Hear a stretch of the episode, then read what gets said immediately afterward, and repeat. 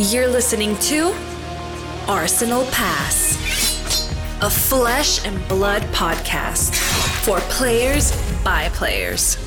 And all about strategy, leveling up, and the latest news in the world of Rathe. Welcome to Arsenal Pass.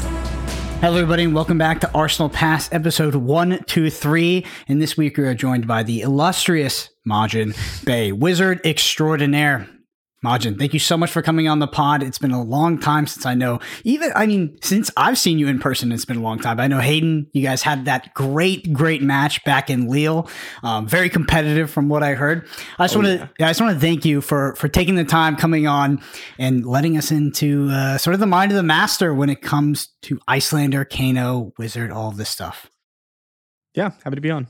Thanks for having me back. Yeah. I'm excited to ask Caleb about the Emperor, obviously, because that's a wizard technically. Mm. He is a wizard. oh, I opened one case of that set. I opened three emperors. What? Oh, I'm sorry. Isn't that card supposed to be that was my that was my L's. It was just three emperors. Okay. I'm so was it. sorry.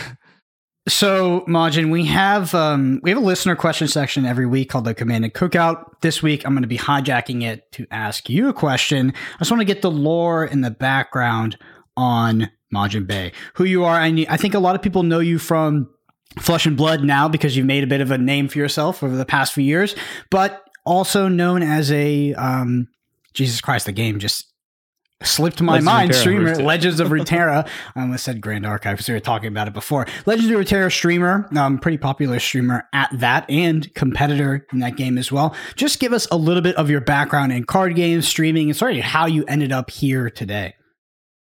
Yeah, uh, love card games. Got introduced to them with Magic in like 2014 or something. Uh, I was out of high school, and I've always loved like competing. I love strategy games. Just never really got introduced to the world of like strategy gaming. Uh, and then yeah, with Magic, was super super into it. Uh, Wizards eventually made me super super not into it, and I switched around for a bit before landing on Legends of Runeterra, where I started to make content. And then some people had talked to me about Flesh and Blood, and yeah, the first time I played it, I was like, oh, this is quite possibly the best competitive game I've ever played.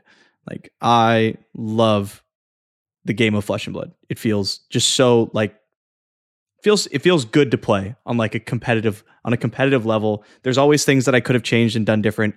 I usually don't end my games and go, man, I just had no way of winning, except maybe that game against Hayden in Lille.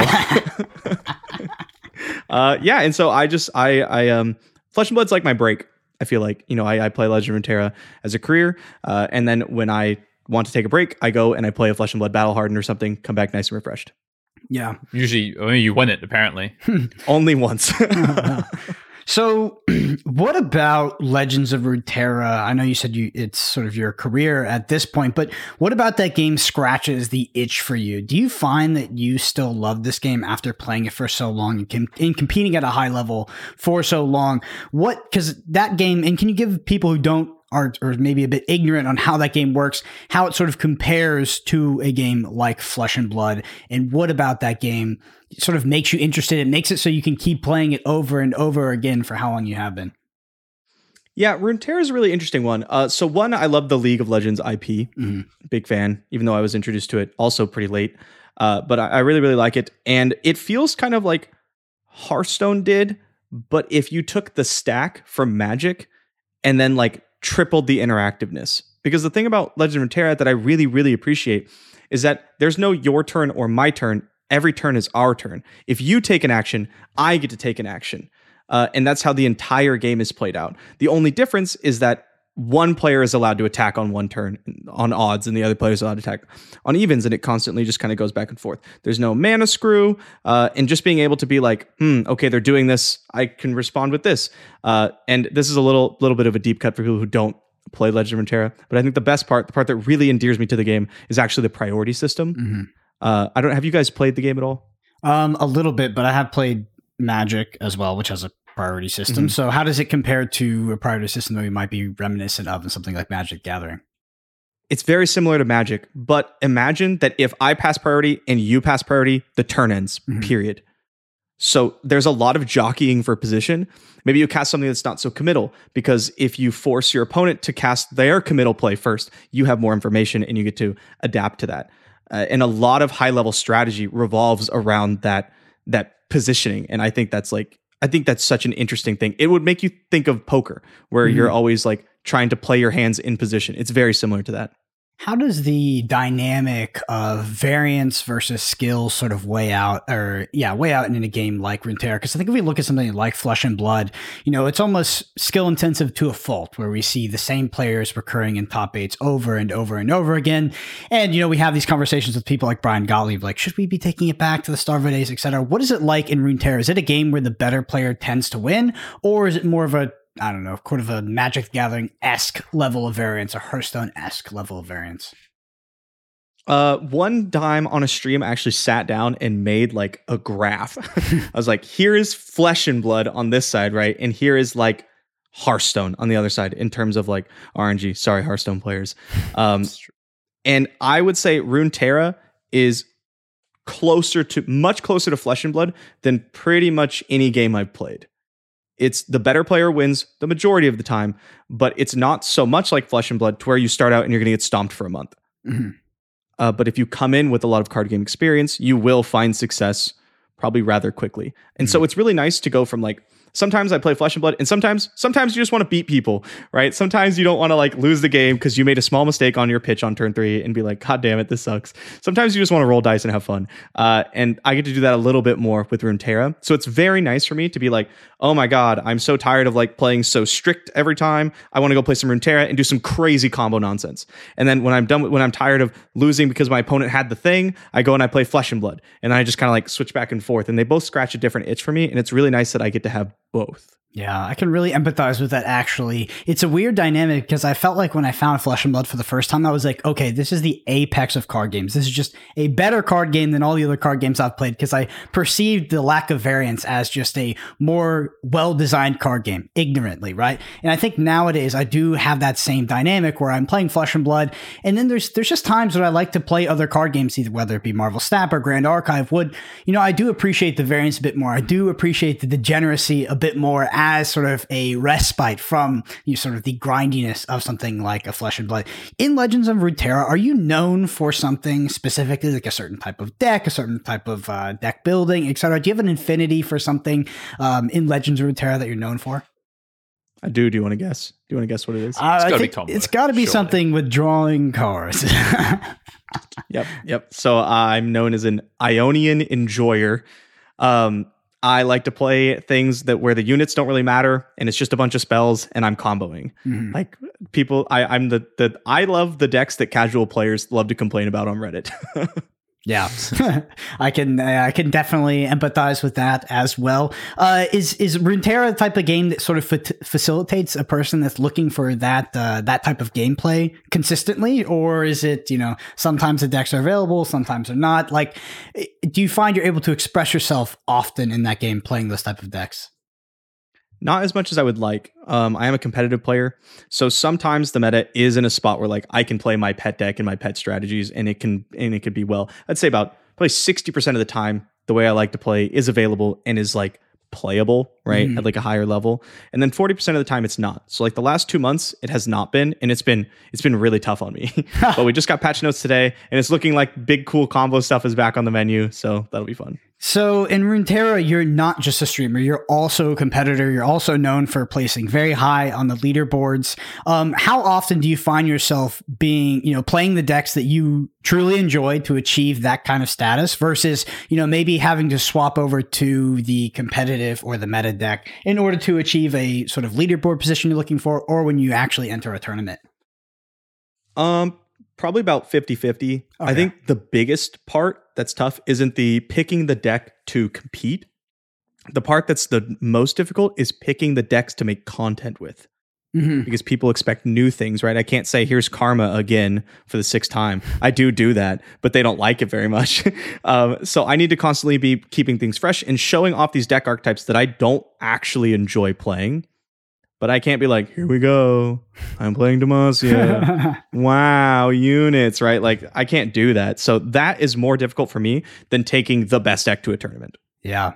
Yeah, I think that we uh, we run into that a little bit on this podcast, where you know it's probably been about two years, and I still mention OG Chane, I still mention Kano. People are like, dude, just shut the fuck up. like I was gonna say some some of us more than others. Some Yeah. almost more than others. Um, but yeah, anyways, Hayden, do you have anything else you want to sort of ask Majin about his background before we head into the news? We're, we're, we're trying to switch things up this episode. We're actually going to have Caleb join us for the news section because we did have some pretty big changes to Blitz. But hey, I just want to pass over to you before I before I pop into that.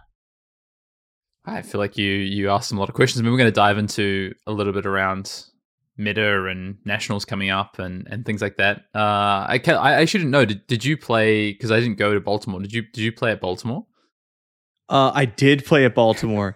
Um, I played Lexi Oh, and Fun. went 0 and 4. Mm, even more fun. I've never gone 0 and 4 in my entire life. So, is it correct to say that you maybe played a deck that you didn't really enjoy and maybe didn't get the performance you were looking for on? I think I think you might be right there. Yeah. Yeah. Yeah, the double whammies can be pretty rough. I, I ran into that at PT Lille actually, where you and Hayden had that um, that infamous meeting where I played the Briar deck, and you know I didn't make it to top eight. I- We we did we did get over to day two, but I just did I just didn't like my experience. It just wasn't fun. I don't think I'm gonna do that again. I think I'm just gonna be playing the decks I want to play. it's funny. I feel like I feel like I haven't had the same experience. It's because you or only even- win, bro. e- Like- No, no, no, no, no, no, no, but- only top 16s. He's like, you know, I've just had good times. Like, what are you guys talking about? No, but that that I was going to point to Lille, for instance. Like I didn't have a particularly good time playing that event. Maybe it's a little bit results orientated as well, but I didn't particularly enjoy playing that deck. And even like the game that me and me and Majin played as an example, like it was just it wasn't an interesting game to play. Um, we both played, you know, Runeblade, and uh, that meta felt really prime for Runeblade. But after that event, I just didn't want to play Runeblade unless it looked like a Viserai combo deck for Yeah, the foreseeable future. Um, so I, I can definitely relate to that. I think it's it's true, and I'm looking at nationals to take a deck that I find a lot more enjoyable than previous decks. I, So- wo- I wonder if that's like the first bullet point to becoming, or maybe it's the second bullet point to becoming a boomer in Fab. The first one is you mentioned old decks that are now irrelevant or maybe banned, etc. And then the second bullet point to be a true Fab boomer is to start playing decks you just really like, where it's like you're you're bringing the suboptimal choice. You're just there. You're, you're there to win, but you know you're gonna have a good time doing it, guaranteed. Anyways, Hayden, mm-hmm. big changes in Blitz. Do you want to sort of read off the tail of the tape for us on what exactly changed in regards to that format? Yeah, we got a few things in the news section this week, but let's kick off with what is, I guess, the biggest news that's kind of dropped. Actually, LSS have done us a favor, Brendan. Usually they drop this news just after we finish recording in traditional Mm. fashion. We, I don't know if you know this, uh, but every time we record a pod and there's but we're waiting for news, they will drop the news about an hour after we finish recording. It's just tradition. Uh, I talked to they- Brian Gottlieb about that actually. Yeah. Uh, he said it's on purpose. Yeah, I have actually told Brian that we're actually going to shift our recording to earlier. We're not going to, but we're just going to tell them that so that they they drop the, the you know the information in time. Hey, we're two for two off the last one. So that we got the ban announcement right before, and now we got the blitz announcement. I think that Brian heard our feedback. He's been very receptive since we uh, we made him look good on the pod. Thanks, thanks, Brian. so I said this when we jumped onto the call. I said to to Martian and to to Brendan, since I last played a game of Blitz, Drone of Brutality has been unbanned and now banned again. Mhm. So that is the big news. Drone of Brutality is banned. Uh, we can dive into that a little bit in a second. The other news is that the Skirmish Season 7 test changes, which was this idea of, of uh, inventory that could include equipment and cards for your deck, is now going to be put into the rules. This is going to now be the new Blitz format. Uh, the other change that's come about is that you have to present exactly 40 cards. So with the Blitz Season 7 change, you could present more than 40 cards because you could have, you know, a mix of equipment and cards in your inventory. Now you can only present 40 cards when it comes to the game. So you have to put, you know, say you've got four sideboard cards, then you have to put them back in your sideboard. But I think that kind of makes sense for a, a, a format with, you know, limited deck size and, and still fatigue being around, even though drone might be banned. So I don't know. I Caleb, I think you might be the only one of us who's played any blitz in the last few weeks. So maybe you can give your insight on the banning of of drone or the rebanning of drone. I honestly never saw drone. uh, I played two two blitz events. One was like a super armory, and one was like the battle hardened. Uh, I played Chane in both of them and was just miserable. But it felt it's not wizard. It I expected it to be like CC Chane, and it was it's not like that at all because you only get a couple turns. So like if one of your turns sucks, you can't make up for it. You just die, uh, and that that felt not great. But I had uh I'm going to Portland where it's the team Battle Hardened or Team PTI event or something mm-hmm. with Blitz, and Peter Bedensik um, wants to play Kano. So I was like, fine, I'll play Chane at the Battle Hardened. And then I was like, bro, I can't do this, man. and he's like, okay, I'll play Chane. You can play Kano. I'm like, oh, thanks. That's the big toss up with these Team Blitz events. Who gets to play the Kano deck? Because that that really is the Kano. that's the fun deck. That is the fun deck in Team Blitz. Um, I know. I didn't get to play it last time. Oh yeah, yeah, I know. But you guys, you guys did you guys did do pretty well. To be fair, you did pretty well. I also just killed my opponents on turn one. Sometimes with Rhinar. So yeah, yeah. I mean, Rhinar. if you kill your opponents on turn zero, turn one. I mean, that's kind of like you know, it's like the same thing. It's um, very similar. Yeah, Caleb. I know you're a big um, you're actually a big locals guy. You're despite being a streamer, I think most of the actually most of the digital card game players I know don't actually play physical card games, and the few that do play physical card games don't make it out to locals. But you mm-hmm. are both a streamer and you play quite a bit of locals. Did you have you been playing Blitz at your local armory events and you know I think you said you just played Chane just twice. Was it just in those events? Had you played it at all with these previous rule sets at your locals or anything like that? No, uh, I I have not. I do try to make it out to locals. It is tough for me. Mm-hmm. Um, I think I get out maybe once a week for a card game. Yeah, be it One Piece, Flesh and Blood, Grand Archive. Always open to learning new things. Um, yeah, I haven't been able to play Blitz much at all, and then I won't be able to play it after this because all my locals want to test against Iyslander for nationals. Interesting. So like my time is being reserved as the punching bag. That's super interesting. How, how, do you so how do you manage the balance between three other paper card games? You know, whether it be One Piece, Grand Archive, etc. And what what do those other the, those games are a bit newer, Grand Grand Archive and One Piece. What do they bring to the table that Flesh and Blood does not at the moment? Just different things. Um, One Piece is nice to just go out and just like play a thing and it's very easy to understand what's going on and I don't have to like practice a matchup or know my mac or my macros or anything. Um, and then like Grand Archive, I get to do really dumb combo things, but I can't really do anything on my opponent's turn. So it's like every game has like its pluses and its minuses. And sometimes I just want something else. It's kind of like like going to a restaurant. Like I don't always want the same thing. Sometimes I really want to go get something else. And mm-hmm. that's yeah, that's what these games kind of offer me. Yeah, for sure. All right, well, let's head into the main topic, which is Wizard this weekend. let's let's finish the news first quickly. Oh, there's more news. uh, just quickly, just quickly. What is it? What Do you want to give a shout out to? so obviously, Blitz seven, seven skirmish season seven changes are going to be full in effect. They've just wrapped up as well. Skirmish season seven's just finished this past weekend. Uh, I guess one of the things that Alice has shouted out in this article, though, Brendan, as well about the changes to Blitz was that I believe 13 heroes got above double digits in Living Legend. So the Blitz season looked quite widespread. A lot of heroes making some impacts. Uh, Kassai, Chane, and Ira were the mm-hmm. top three heroes, though.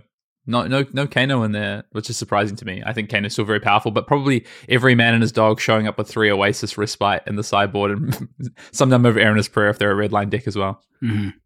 Yeah, um, nerds. Battle Hard in Hong Kong happened over the weekend as well.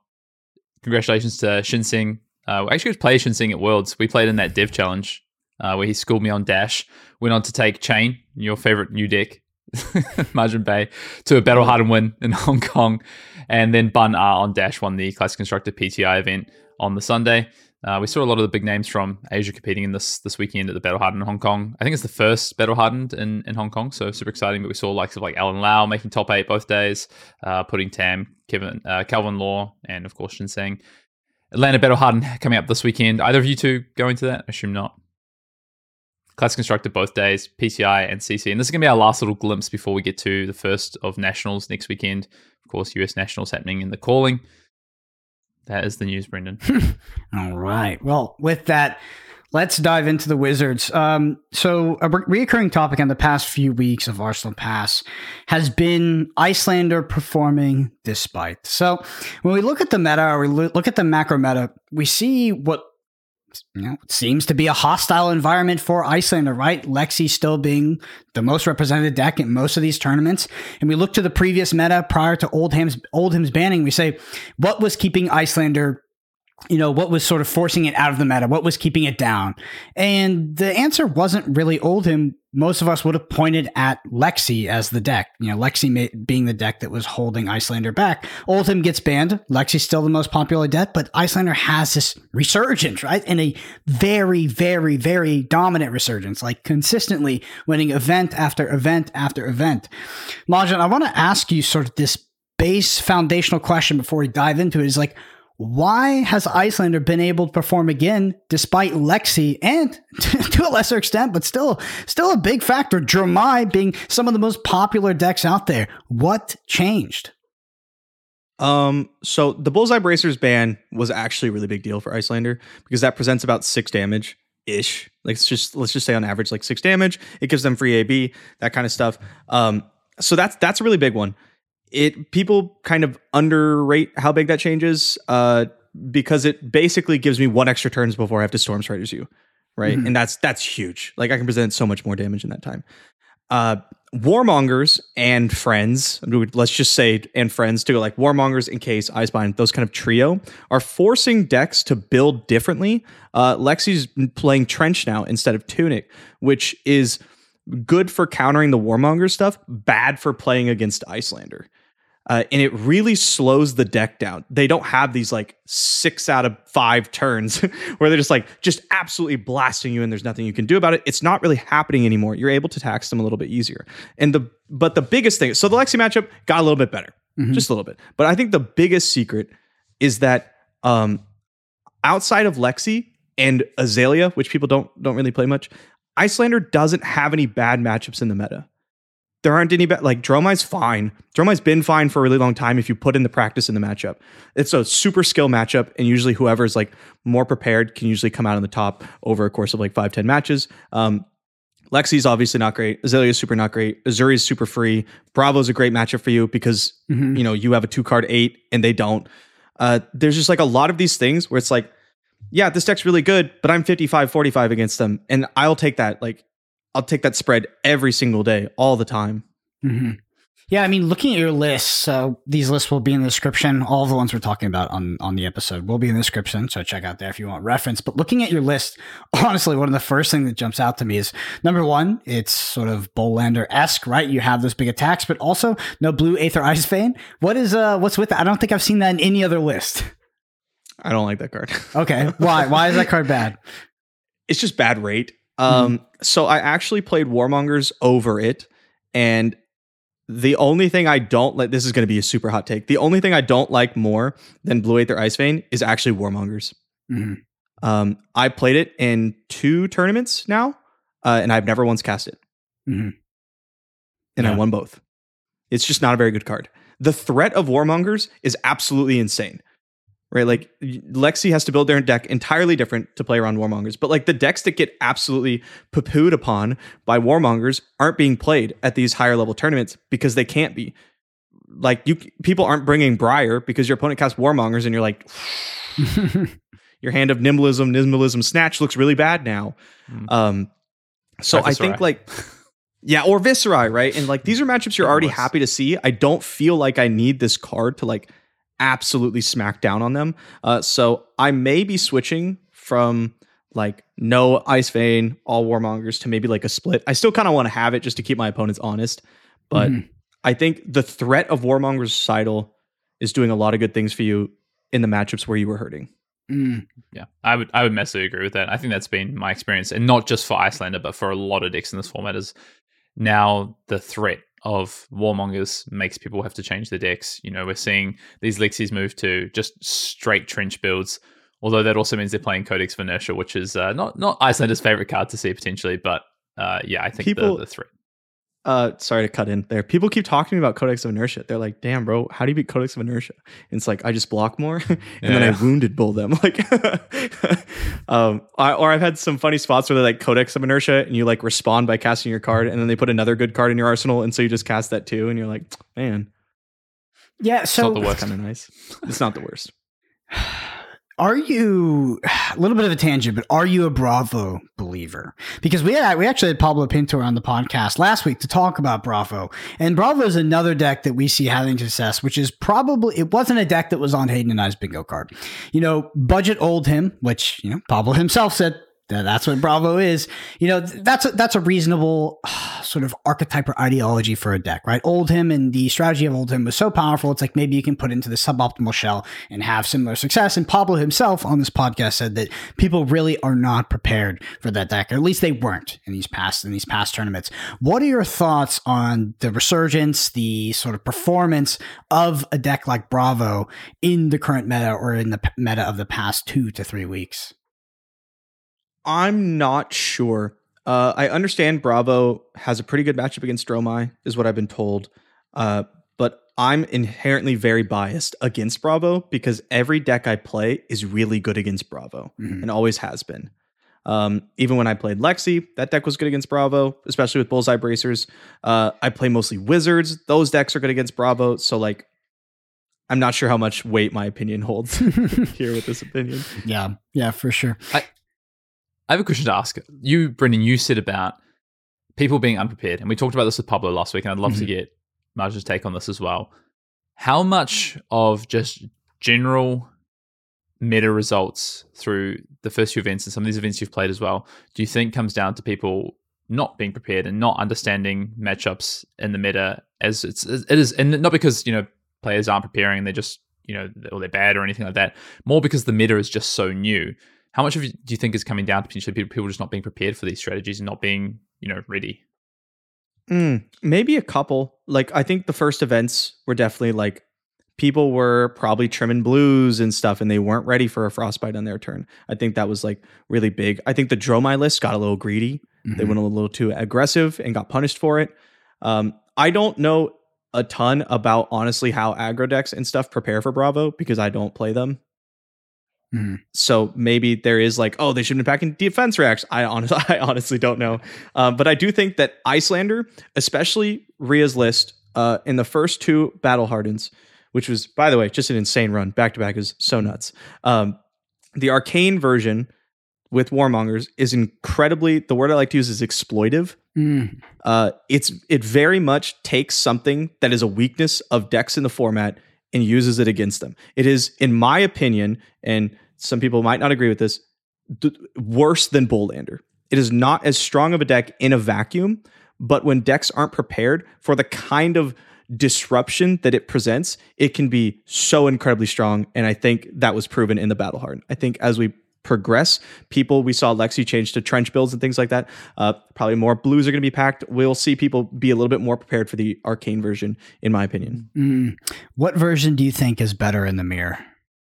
Boltlander. Yes. not even yes. close. Not even yeah, it's not even close, right? Yeah. So if we if we see any sort of um uh the meta rebounder sort of react to Iyslander's performance, see more people come back to the deck or pick it up for the first time, it does feel like you get even even more sort of um, forced into potentially playing that as your deck versus the arcane version because I mean you're you guys are right. It genuinely does not feel close. I mean the the variance of a Boltlander mirror is who draws the red card with the blues, right? And if the other one just draws a couple reds or you know a couple of the wounded bulls or they just draw blues, like the game just feels like feels like it's over at that point. Do you think that Iyslander is one of the most fundamentally powerful decks in the meta right now? Yes. Yes, I do. But I think you have to really put in the time to mm-hmm. reap the benefits. I think your average Joe at an armory, if you hand them Iyslander, will do okay, but not quite see the success that you would see if they were playing like a busted deck of the past, perhaps. Mm. What do you think contributes think to that that sort of high skill floor of Iyslander? Is it just playing on both sides of the turn? Or like what really gives it that that sort of it factor which makes it a deck that just doesn't seem to be able to be picked up very easily by new players? Uh, Iyslander puts a very big priority on understanding everything that your opponent can do at all times. Mm. And so you need to know exactly when to space out your disruption, not just during their turn or your turn, right? It's not when exactly do I cast this cold snap, it's do I put this cold snap in my arsenal at all? Is this how much damage are they presenting and is it better for me to arsenal this wounded bull? can I can I afford to set up an insidious chill here, or are they going to put too much pressure with that endless arrow in their arsenal, and I need to like get rid of it and arsenal something more defensive instead?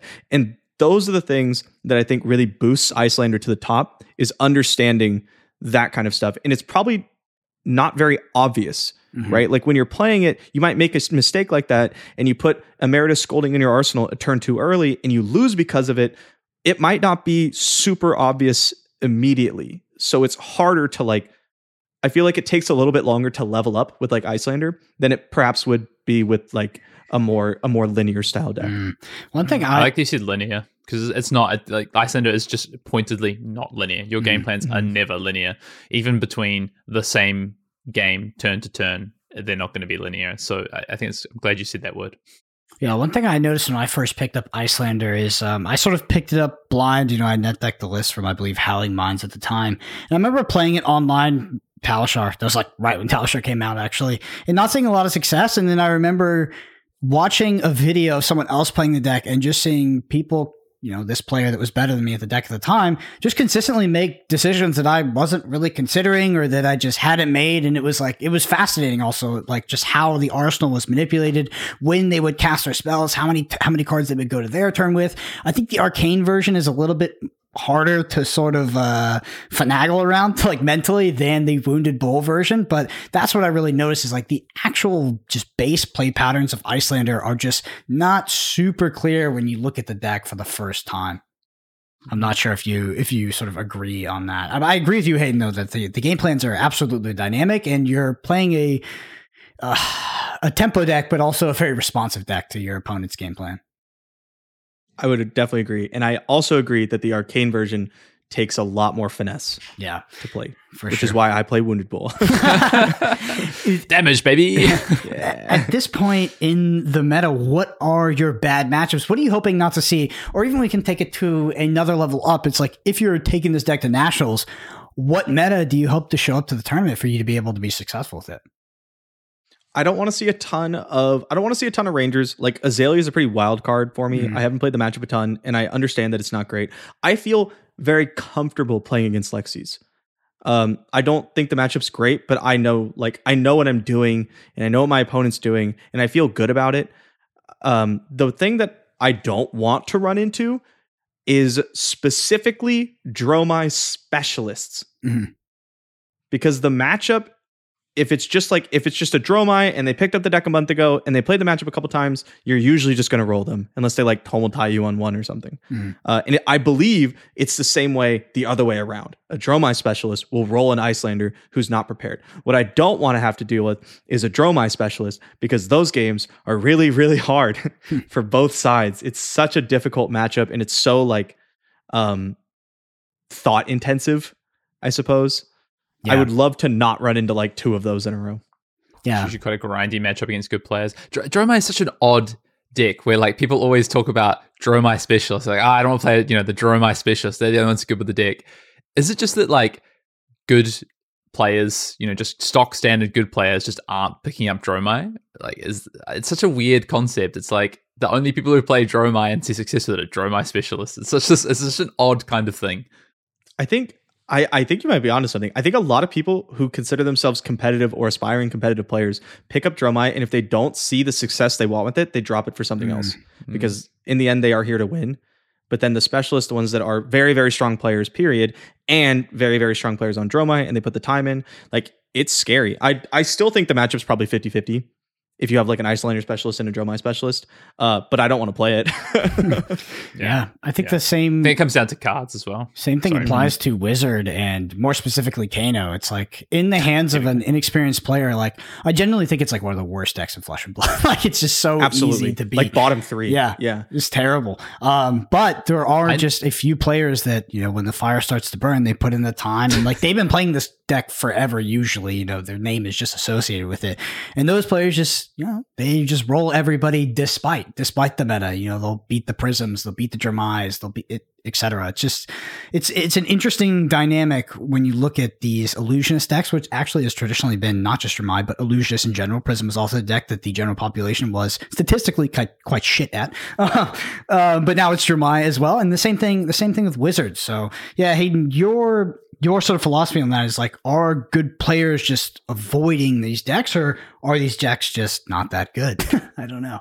Well, I don't. Uh, that's. I guess I don't have a philosophy either way. It's just a. It's just an observation I've had. You know that so far to this point, it looks like we've not seen these players pick it up for whatever reason. Maybe that'll change. You know, the mm-hmm. meta is always obviously evolving. I, I, have a, I have a couple of questions, and I feel like I've got to preempt this by saying that you know I'm going to take Brendan's role this week and and play a bit of the heel on the pod, you know, potentially. But uh, I want to find out in your run to the, the, the PTI that you gathered up a couple weeks ago. How many Lexies did you play against as Iyslander? Because you just delved into Three. the Lexi matchup, saying you don't particularly, you know, you don't mind you you're at ease playing it, but it's not a particularly good matchup. Uh, three of nine uh, rounds so for Lexi. A third of your. And did you want win all of them? Did you lose to any of them? No, I won all my matches. Okay. Oh wow. Okay. All right. this guy. Just want to throw that in there. How's, how, yeah, yeah, yeah. how's his heel storyline going? oh shit. How many of them were playing trench against you? Um, two of them were playing trench. Both Yanji and Michael Feng. Okay. Were those matchups harder or easier? Um, they were easier, but only because my first Lexi opponent showed up with AB zero. okay. okay. And then didn't block my attacks. Right. Very right. much. So I just killed them. Okay. Okay. But I think I think that Tunic makes the matchup more difficult. Yeah. But that's been my experience. If you walk well. into Warmongers or encase, right? If you get encased, you're gonna be really upset. But I think Tunic makes it worse for me. Yeah. Okay. That's been my experience as well. Uh, I was just curious. So don't worry, I'm not going to go down the route.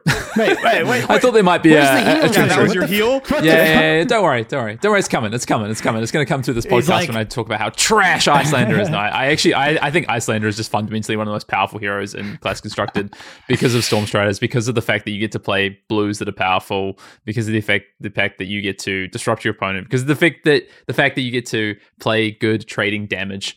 Um, but my next question for you, I need something new to settle something for me because this is a debate that has been had around the world. Who is favored in the Kano versus Iyslander matchup? Ah, uh, hmm. okay. Iyslander is Iyslander's favorite because I am one of the few people I feel like that really plays a ton of both. Iyslander is favored in the Kano versus Iyslander matchup. However, it is a skill matchup. If the Kano is more prepared in the matchup, they will be favored. Uh, Peter got interviewed by Flake and was asked, "Hey, Peter Bedensik, a well-known Kano main, uh, how do you feel about the Kano Iyslander matchup?" And he says, "I feel incredibly comfortable uh, winning against any of the Iyslanders in the field, except for specifically against Majin." And we went on to play the future match. Um, and I did I did end up taking the game, and that is that is how it's felt for me when I when I play Iyslander into Kano, I feel more safe. When I play Kano into Iyslander, if I play against an Iyslander that maybe doesn't understand exactly how Kano works, I think that's the big thing. Mm-hmm. If they are also a Kano player, they're never going to just send a wounded bull at you with one blue in hand when you have two energy potions and die, right? So like then the matchup gets much more difficult.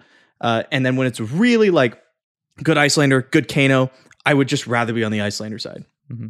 It's interesting. The reason I ask is because in the lead up to the calling Auckland, we, myself and, and Dan Mackay, we wanted to play Kano. And we've both played a lot of Kano and now at this point after that, a lot of Iyslander. And we mm-hmm. got to the point where we literally could not win a game on Kano. Once we like understood the matchup so in depth, we were like, and the only way we're winning here is if the Iyslander draws triple red in the hand. Like we were just not able to find. We were just like countering every single like pitch stat Kano was doing. We were countering every single in-game Kano could up come up with. We even started playing like attack actions in Kano to see if we could like balance it out. And you're like, oh, you just start at six less life, and they have disruptive burn spells. Like it's, it's just the most frustrating thing. So I just wanted to hear your opinion because I've had people tell me, oh no, like it's Kano favored, or you know, like if the Kano player is really good, like they will always win. And I was like, we've played so much of both sides, and I got to the point where honestly I just could not win a game with Kano anymore. Yeah, so, I don't want to be on the Kano side. We've tried a lot of things too. That. Glad I could help. I'm also a super big believer. If you've seen my list, the other big point of contention, besides like the no blue aether ice vein, is that I play three energy potions. Yeah. Um, yeah. and I Very tell important. people every time they're like three energy potions, isn't that that like too many? I tell them I'm like, if you played Kano, you would play three energy potions too. Yep. Always three energy potions in Iceland also. hmm Yeah. That card is absolutely busted. Well, hey, I just got to point this out. Hayden was like, "Oh, I'm going to be the heel of this podcast." He's, "I'm going to take some risks." How many? How many? coming. How, Don't many? How, We've still got time. How many Lexies you play? That's the heel. All right, let's talk about Kano though.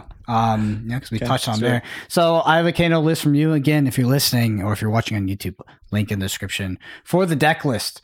So Kano is the I don't even know what I don't even know what word to do attach to this deck to sort of it, to to to correctly articulate its infamy at this point. But Kano is a deck. Kano is a deck that we talked about, probably one of the worst decks in Flesh and Blood in the inexperienced hands, or just in let's say the vanilla hands. But it's a deck that tend that just The keeps normies hands. yeah, normies, yeah. Maybe not. Uh, Hayden should have said that for his for his heel story arc. Um, but it's a deck that keeps showing up at these high level events, keeps showing up at pro tours, keeps showing up at worlds, and we're seeing more teams, more players pick it up. And despite the like the card pool consistently gets more hostile towards Kano. It gets worse for Kano, but the deck is showing up more and more and more in these tournaments. What are your thoughts on the current state of Kano in the meta as well as you understand it right now? We can even say the projected meta for US nationals, right? The, the tournament you are going to attend. Where do you think Kano lies at the moment? uh, if you can't put a hundred plus games into Kano before you show up to this tournament, he's probably like D tier, Mhm. maybe F tier, um, along with like Arachne. If you can, if you put like tons and tons and tons of time into it, I'd put Kano probably in B plus. I think Kano's actually a pretty solid choice. The only problem is like you are a dog to super experienced Iyslanders. Mhm. Um, and the Dromai matchup is absolutely miserable. Mhm. So the It's only reason I would play interesting, Kano over Iyslander was that a was that a maybe maybe not. I, Is that what I, I really like to be on the Kano side in the Dromai matchup. Oh. I don't like Oh, being on I the Kano got side, but the game ends some quickly. The game, the on- game, the game ends pretty quickly. Yeah, yeah. I got Themai on turn zero, bro. Yep. Like There you go, the game's over. this shit. Yeah.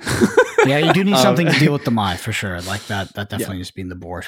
or you just you So if you're picking, yeah, it's oh. so if you're picking Kano over Iyslander, what you're trading is a better lat, a better Lexi matchup for less points on various other things, right? You're Mhm. like you're you're worse against Iyslander, uh, you're worse against Dash, like these kind of things. Um, but you do get a better you do get a better Lexi matchup. However, the reason why I don't love Kano at like super super high level events, I did top eight a battle hardened with Kano uh, recently. That was really fun. Um, but I usually end up gravitating towards Iyslander is because if you play Kano, sometimes you're just gonna lose a game because you brought Kano, Mhm. and there's nothing you can do about it. Yeah. So you have to come to terms with that. so the deck does have just just does have an inherent variance where Iyslander is just more of a fundamentally powerful deck. Yeah. In terms of Kano, do you think that there is pretty much only one way to build the deck at the moment? Is it just this sort of stock standard list with the Aether Wildfires focused on the combo sort of oriented endgame or it's endgame? That's a that's a loaded word when it comes to Kano. But you know, sort of combo game plan. I just haven't seen many new takes on Kano. It's just kind of been the same list. Is this the most powerful way to play Kano? I think so. I think if you're in a super aggro heavy meta where people are like not playing a lot of blues, very much disrespecting anything wizard, um, I absolutely think you could go a more low to the ground version with things like reverberate, which I think is the most powerful card that Kano isn't playing. Mhm. Uh, I have tried to play it, but it's like it could just kind of be awkward sometimes. But if your opponents are on like one AB, all of a sudden reverberate gets to be really, really powerful. You can do some crazy things with it. Mm-hmm. Yeah. How do you feel? How important is it for the sort of aggregate meta at a tournament to be on a lower amount of AB versus a higher amount of AB when you're bringing something like Kano to a tournament? Are you sort of gambling that people are skimping on the AB in order to get more sideboard slots?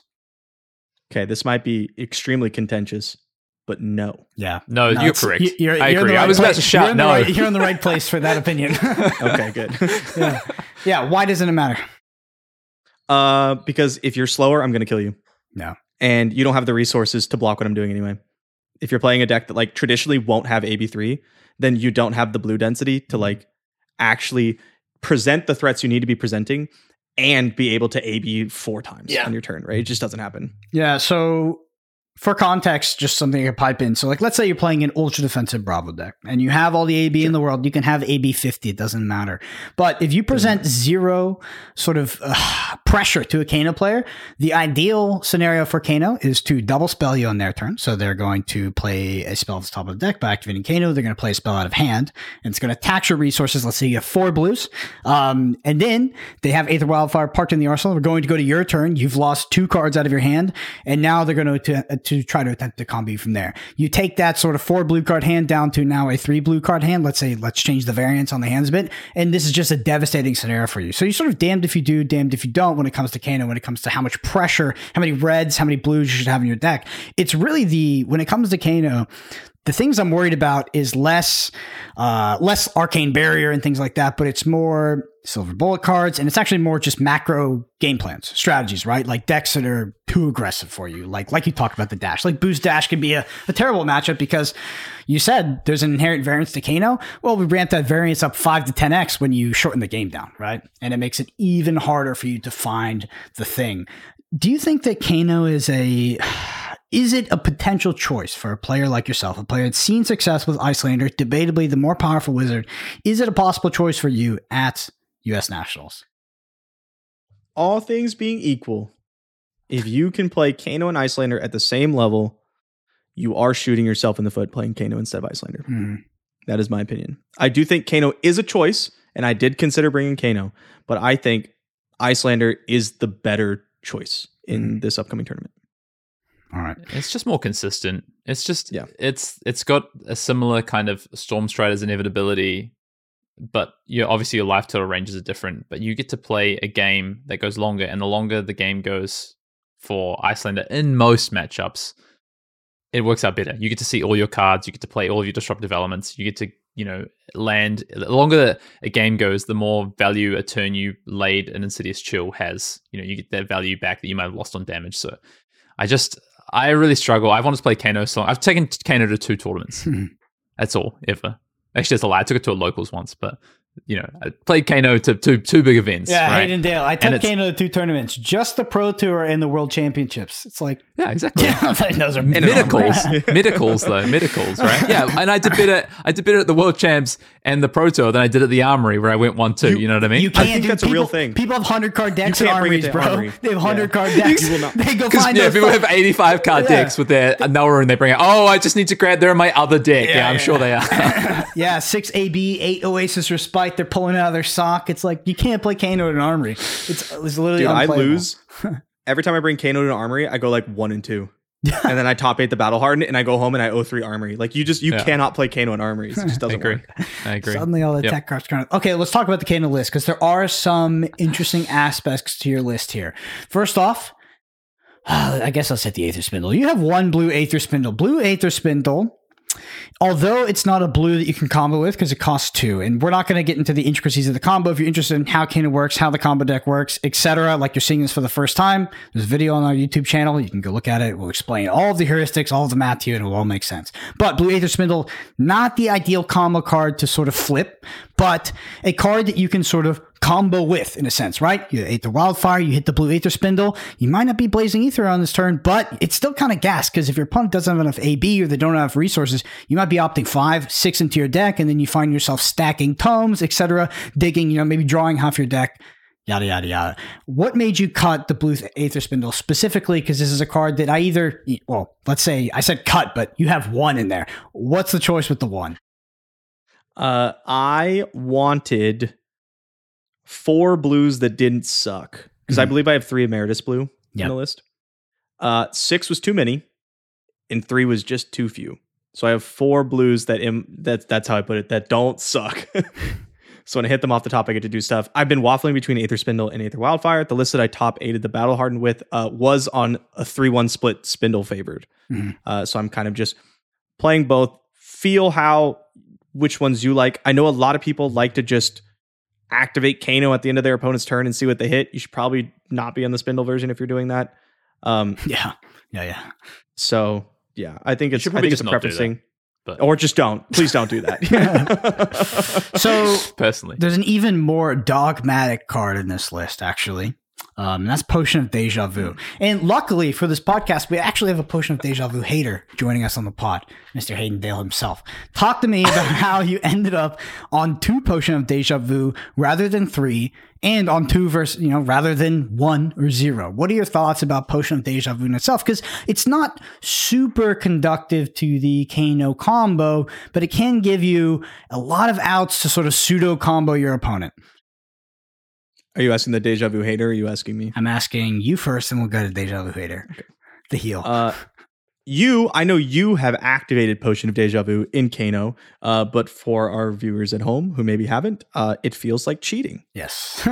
You have blue, blue, blue, blue lessons in lava tome, and you pitch them, and you activate Kano twice, and you crack your Potion to Deja Vu, and oh my god, you banish tome, lessons in lava, and you're guaranteed to draw two blues off the tome, and that's nasty, and it just gets nastier. That's like baseline Potion of Deja Vu stuff. However, I don't want to draw two yes. because it's just a blue block zero. The second one doesn't help you, so I only run two of them. Mm.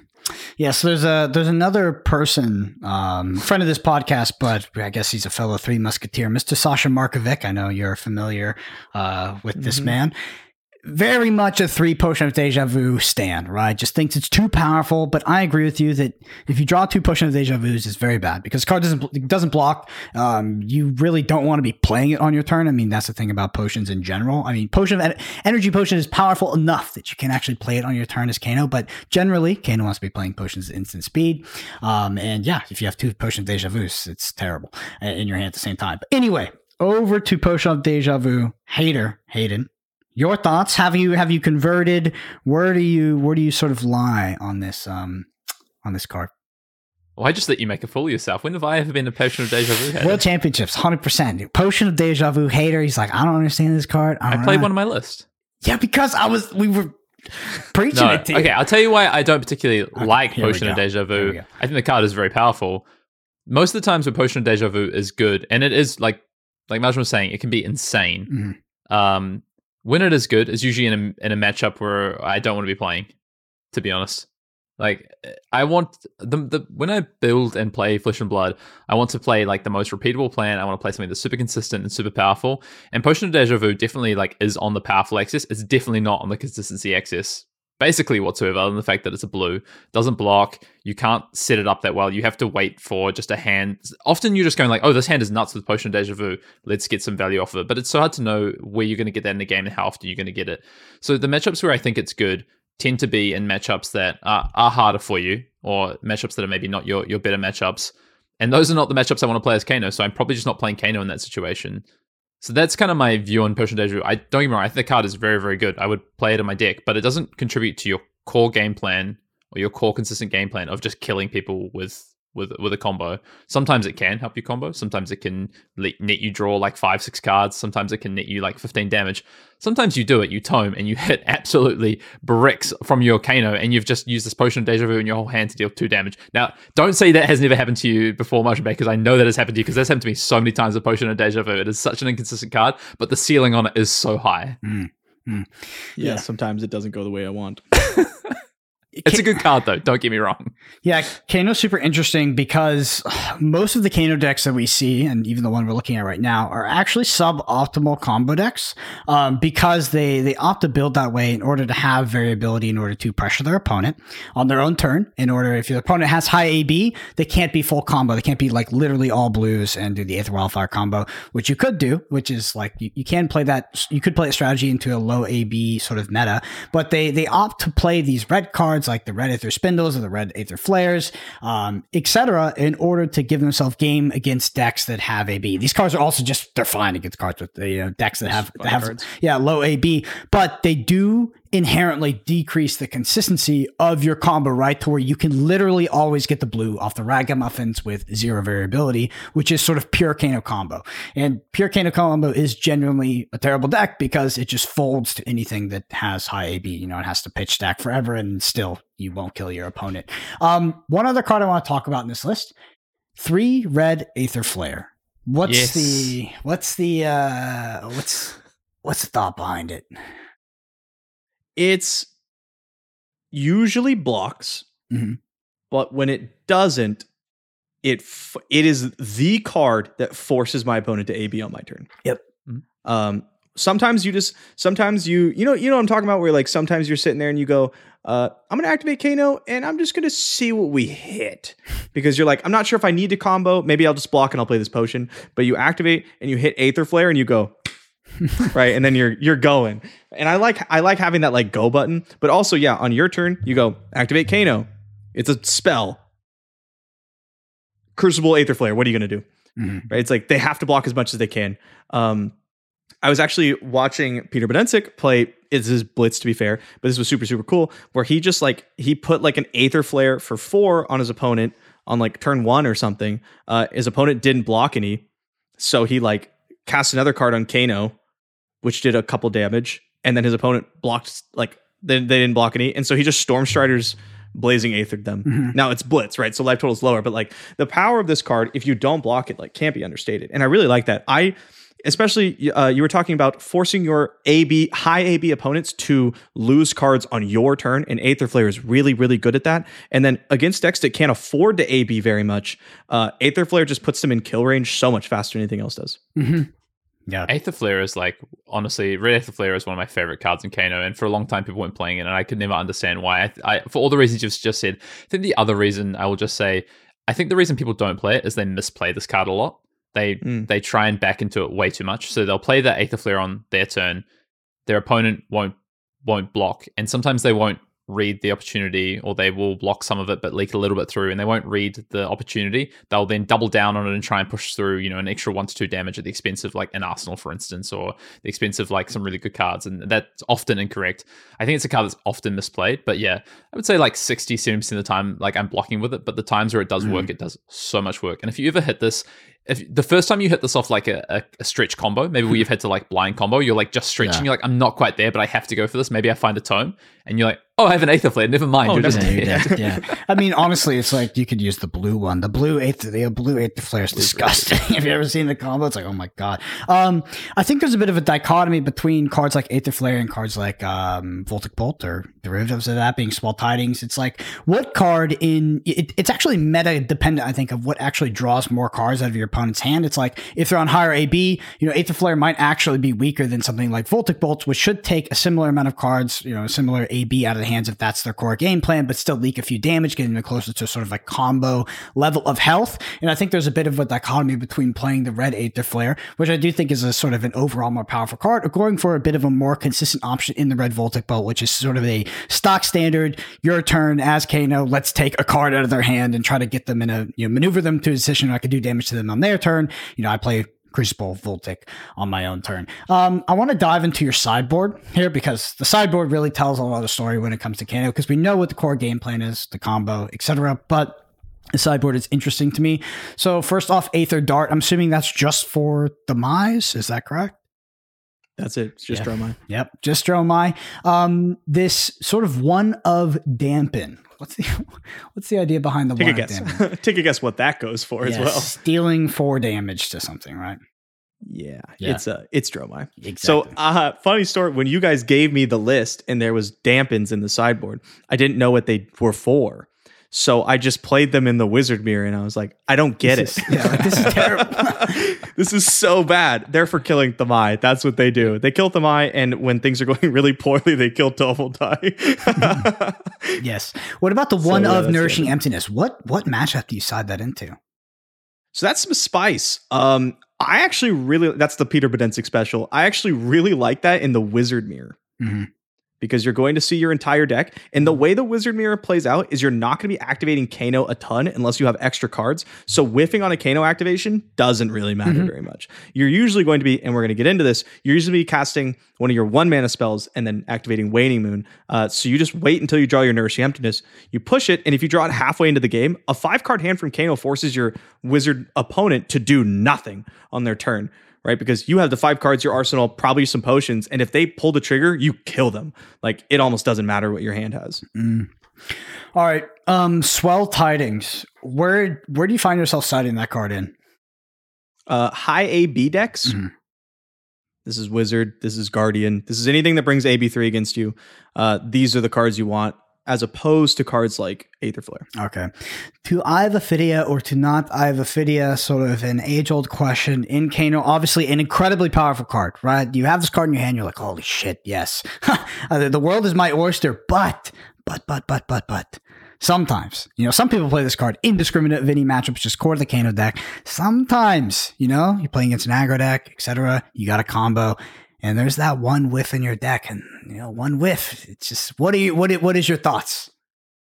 Uh, I'm a I'm a gamer. I always play it, oh, but I know that some people only play it when they feel they need to get there. When they're a dog, yeah. Yeah, when you're a dog, you bring in Eye of Ophidia. But I I get dopamine from seeing the card in my hand, so I always play it. Yeah, I uh I also get I mean, I get that dopamine, but I've gotten a lot of negative dopamine from seeing that card on, you know, when I flip it off the top of my deck with a Sonic Boom or something like that, which oh man, that feels great. All right, get the, the same with the Energy Potion though.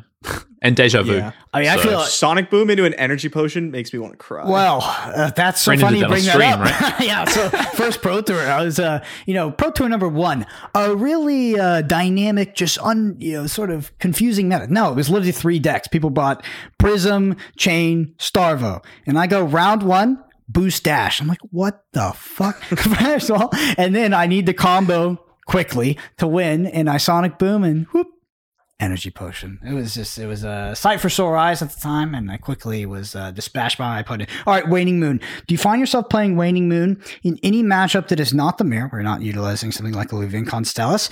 And have you can if not, if not, have you considered playing Waning Moon in some of the more grindy high AB matchups? Uh, so I have considered it. The answer is no. I play I play Waning Moon against Iyslander. I play Waning Moon against Kano. Um, against the grindy high AB matchups, I do not play Waning Moon because the combo is so like mm-hmm. contingent on not easy. It's a surefire thing, right? Like if you're going to give me 12 turns, I'm going to kill you, and there's nothing you can do about it. Like eventually, I'm just going to double, triple wild wildfire you if you're going to take a really long time. And like maybe when like fatigue Oldhim was a thing, if they played like six copies of Oasis Respite Steadfast type things, like then maybe I don't know, maybe you need Waning Moon. I don't even know. Um, but no, I know other people sometimes like to play Waning Moon in other matchups. I do not. I just want the simple Kano game plan. Mm-hmm. All right. And just going up to sort of going back up to macro um, ratios in terms of blues, etc. How many blues do you find yourself playing in a 60 card deck? Of Kano. Is it 33 blues or are you siding in? Blues? 33. 33 blues. 33. Hey, do I don't side in extras. Do you remember off the top of your head what sort of your uh, the number of blues you were trying to hit in the Kano iterations that you played both at World Championships, or just sort of your heuristic for how many blues you want in a Kano deck? What it was? 31 to 33. Okay. I played 32 in most matchups. Just just the one deja vu. Yeah, I remember it being uh, sort of being that that 32, I believe. Um, hasn't changed much. Kano has uh not changed a ton. no, it's been it's been it's been pretty so for a while. Yeah, I mean that that's what's interesting. It's like there doesn't seem to be a ton of ways, a ton of ways to build it. It's like there's I think you take this um, this sort of inflection point of what is pure combo, so literally just like all blues and your combo cards, and then you sort of move away from that in order to make a more dynamic deck that can actually survive in a meta that isn't just people on low AB or people that are not attacking you. Right? It's like pure combo is a theory deck, and then you adapt the Kano deck into something that we see more like your list, which is a deck that can actually just I mean, it can function, right? It's functional outside of the combo. Hayden, I want to throw it over to you because you also have a nationals coming up. Where does Kano sort of lie for you in terms of the meta right now? Are you considering it? Do you think it's potentially a good pick? Do you think that the meta is so dynamic and changing so much that people are going to opt to go lower on the AB, go lower on the Kano head, maybe cut some of these Oasis or respites, etc.? Your thoughts? oh, that's the heel. Just looking for my, just looking for my my Kano deck box. Yeah. Uh, it's firmly in the cupboard and not coming out for mm-hmm. nationals. I can tell you what. Uh, I can guarantee you, I'm not playing Kano at, at nationals. Uh, well, you know, there's always a one percenter, right? But uh, I would struggle to like. I think Majin Bae said it. I if you're going to play Wizard and you're semi comfortable with you know Iyslander, I would just be playing Iyslander. I think it's a very powerful hero. It's very powerful despite, you know, what looks like a hostile meta. I think the more I play and, and test this meta, it looks better and better than I would think. Um, it's yeah, I just don't I don't see a reason to play Kano right now. I don't feel like this is a particularly the better Iyslander's doing, like just the worse it is for Kano because I don't think Iceland is a good matchup for you, and also just the more splash like interaction there is to to peg you down. So I just think this is if honestly, I think this is one of the worst metas I've probably seen for Kano. I, I don't I don't particularly. I know Major easy before. Maybe there's like a reason to play Kano, but if Iyslander is doing well and Iyslander is a good choice, like that to me just says like Kano is not a, a good choice. I just can't see how they can ever be uh, both good choices. But mm. you know, makes sense. All right, Caleb, your thoughts and your concerns regarding uh, the other half of this tournament you're gonna have to play, which is Monarch Draft. How oh, you feeling? Goodness. Okay, so I hate limited. um, I'm not feeling super great about it. I've done about four drafts, which is more than I have done for any other pro tour. So true, so true something. limited hater. true. Oh yeah, no, I do not. I do not enjoy limited. Um, I didn't dislike it uh back in when I played Magic the Gathering. It wasn't my favorite, but I didn't like hate it. Mm. I honestly I don't love Flesh and Blood draft very much. Okay. Um, it's just not the format for me. I don't really like to play low power formats, uh, and I don't enjoy the actual drafting mm. aspect of draft.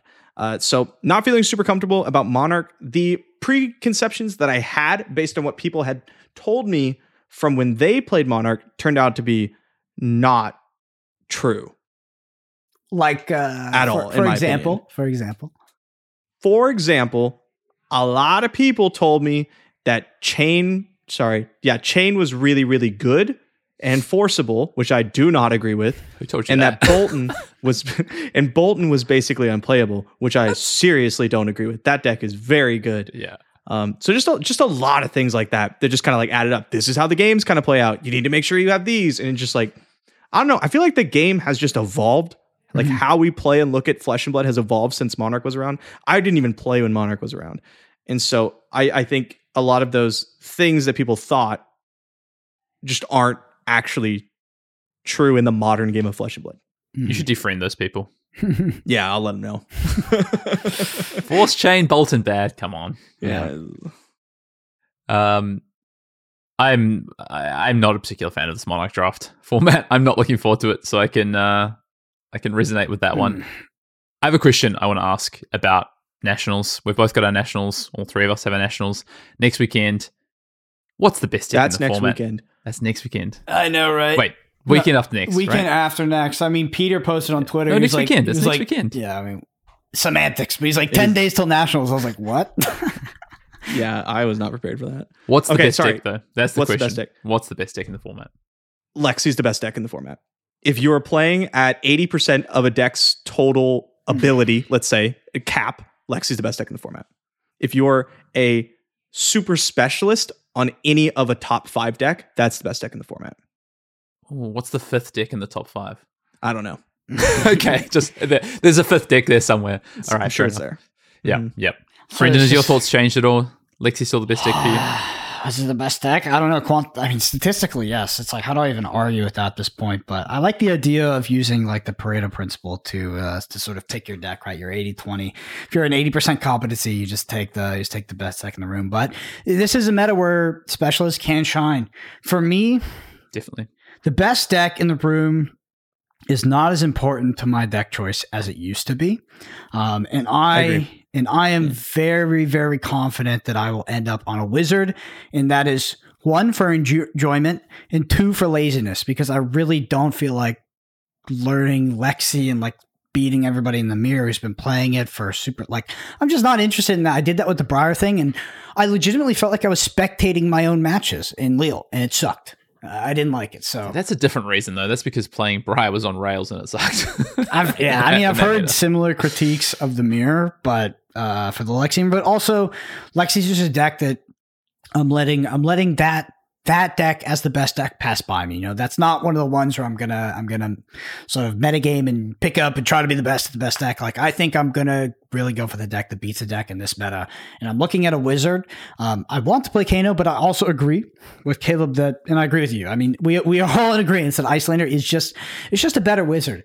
the issue is, is that Kano's just a more fun wizard. You know, it's just really, Absolutely. Yeah, He really tell, tell us tell us how you feel after round three. Uh, After your second Dromai of the day. Also, like you want to talk about flesh and blood street cred. You know, you take Kano to a major tournament, man, you're one of the cool kids for life. I don't know if you still get the same credit. no, no, no, no, not as you easy. take take Arakni though, you might get the cred. You know what I'm saying? Yeah. So challenge laid out. Mhm. I want to just close out my final thought. I've had some changes of of a change of heart, you know, changes of thought over the last couple of weeks of testing, and I was definitely in the camp of Lexi is the best deck in the format. It bullseye braces, yes, good good ban, solid ban, hurts it quite a bit. I think the top, well, the three kind of heroes of Iyslander, Dromai, Lexi, are all in contention for like the, the best deck, I think, or the best hero for a myriad of different reasons. For the ability of people to play them, like you said, pick up play them, the ability of specialists, the ability for them to operate in any given meta, the deck builds that people will come with. I, I think it's really hard to kind of put something between those three in terms of like what's the best deck because there's just so much noise around those and yeah basically i'm just going to go back on saying i think lexi is the clear best deck i just don't i don't think it is anymore i think all three of those could be could be vying for it in any given meta in any any given event I mean, I'll, with t- I'll tell you right of now. on the outside yeah, I was gonna well. say, there's people listening to this who think you're just like you're an idiot. They're like, "Oh, Bravo's obviously the best deck." bravo's good yeah, bravo's good I don't agree with that. but it's not it's definitely not i don't think it's the level of those three so yeah. The Jermai is pretty interesting to me because like Jermai is also a deck that I feel like hasn't been performing like super well, mm-hmm. but it's still in contention for being the the top three deck. And we we take Bravo out of that position. We put Jermai despite Jermai. I don't know. Jermai seems underwhelming to me in terms of results recently. Uh, and does. Yeah. Jermai just always has been underwhelming in terms of results, but at least it's had those like those top eight results. I mean, we look at the PT, it did very well there, um, etc. And yeah, I just when it comes to Jermai as well, there's multiple archetypes, right? It's like what version of, P- of Jermai are people on right now? Hayden, what credence do you give to decks like Briar and like Viserai in this meta? Are they just are they just dead to Warmongers that as a as that card becomes more popular? No, they're not just dead to Warmongers, but they're dead to me. Um, I mean, Viserai might actually just be dead to Warmongers. I don't think Briar is. Like, having tested that matchup and testing to Warmongers, like, we've already seen builds start to adapt. I think if you look at the the Salt Lake City Battle Hunt, or the, sorry, the PTI event, you'll see that people are already adapting with their, their Briar lists. Um, but it's not of particular interest to me because I think it's hard to have good matchups into two of those top three, no matter mm. how you build it. P- primarily just trying to have good matchup into Iyslander and Lexi. Like I think that is such an uphill battle for Briar. Like I want to be feeling confident with my game plans, and I feel like I'm just kind of like praying into, into those matchups depending on how good my opponent is, and that's not where I want to be with Briar. So not a particular interest to me, but I, I think you know still very powerful. Channel Maharok is still a thing. You still get to just have insane games, and you'll have insane power in your deck. Viserai, I think is it's. I really don't know how you can justify playing Viserai, unfortunately, in this meta unless people just start taking out all the War- Warmongers recital from the deck Mm. Man, have you played that matchup into Iyslander? as Viserai. Yeah.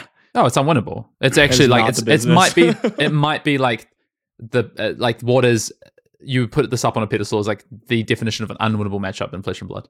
Mm. like it's so disgusting. yeah. Even when like I've played the matchup from Iyslander side mostly, and even when like things are going so horrendously bad for me as Iyslander, somewhere around the middle of the game, I just end up 16 life up. Yep. it's Like it's insane. frostbites just hurt Viserai so much. An Alluvion. Yeah, I'll tell you guys. I mean, prior to this podcast, I was really just, I was like, you know what? I'm just gonna play Kano. Fuck testing. Fuck doing any of that stuff. I'm just gonna have fun. But oh man, I think I've just been convinced through this podcast to maybe go to the play ice. Viserai? No, no, not that. Anything but that. No, no. Bring back Boost Scalata. dash. Pussies. One one last question. Let's let's give an outside shout for national season. We've talked about the Wizards, obviously. We've talked about Lexi, Bravo, even a bit of Dromai. Outside of those decks, what do you see as like an actual contender for winning some national championships? I don't know. You got any thoughts, Majin? Oh man, yeah. Um, I think there's a possibility. I don't think Azuri can. Uh, I think it has like one really good matchup and a ton of not very good ones. I think. Um, I think honestly, we saw Dash win an event Yeah, recently. yeah, yeah. I think Dash hitting the right matchups could absolutely win nationals. yeah. Good shout. Mhm. Dash is in that next tier for me. I think it's it's yeah, Yeah. it's powerful. Actually, do you know you look at the top three, like maybe you're still a bit of a dog to Lexi, but like your Dromai matchup and your your Iyslander matchup, they're, they're not that bad. they're good. I don't want to see that matchup as Iyslander. I played against in the PTI event round one. Uh, I went down one life to 27 and had to fight back. Oh my goodness. It was very stressful. Brendan, What was the question? Remind me. outside outside chance, outside shot for nationals. Sort of, you know, if it's not those five decks, who who's the next deck that's going to maybe put up some results? Mm, It's the yeah. I think you're. I think you're right. It's tough to not. I mean, it could be Azalea, right? But uh, it's tough to not mention Dash. I mean, I, I don't have a lot of experience with Dash since, God, I mean, probably Crucible of War, but it has taken down some events. It's had some sort of top, you know, prestigious top eight results, and at this point, it's just like I know it exists. I don't know how it got the performances that it did at some of these events. You know, like it won the biggest calling ever post Pro Tour. But um, but yeah, there's clearly some players out there that are able to take that deck as far as they have. So I mean, it's possible. It's possible. I wouldn't hold my breath for it as something like uh like one of these bigger nationals events. I don't think. It's won two callings this year. Dash. Yeah, I know. It really is like it really is a sleeper deck. What what credence do you guys give to decks? You know, now that the meta, meta's matured, what credence do you guys give to decks like Vynnset, Prism, Boltyn, and Levia? Are those decks are they not real anymore? I tell you what, Prism was going to be. You know, I don't want to been accused of psyops with Prism. Dick Tick coming soon, but Prism I think could could uh, snatch a couple of nationals. I think Prism is a medical, definitely a medical, but is a good hero, is a powerful hero. I have not been able to play locals over the past couple weeks for various reasons. Um, but our local Prism player has been winning most of them. Mm. Yeah, I How mean, much aggro in your meta? what? How does No. that? How's that? How does the how does the new Prism matchup go for you as Iyslander? So I have an idea of how it goes in my mind. And one of my buddies played against it, and he's a bit newer on Iyslander, and he ended up losing. And I was like, How did you lose this matchup? This seems like it should be so good for us. Um, and he told me, oh, I was really close. I tried to do this, and I set up my frost hexes, and I was like, You did what? he's like, Yeah, I set up my frost hexes. I'm like, Why would you do this? So I think I I think that it's probably good for Iyslander, but I don't actually know this. I haven't played it. Hayden could probably tell you better. Mm, I think it depends on the firstly the Prism list, but I think if you're playing the good Prism lists, Mm. it really comes down to if the Iyslander understands the game well enough, and then I think they Iceland can get it to being close. Otherwise, I think I think it's pretty Prism favored. But Okay, yeah. All right. No, I look forward to it. I look forward to getting absolutely destroyed by it in nationals, going back to this podcast and being like, wow, I look dumb. Yeah, I mean that's a week. That's a weekly sort of retrospection that we have to go through.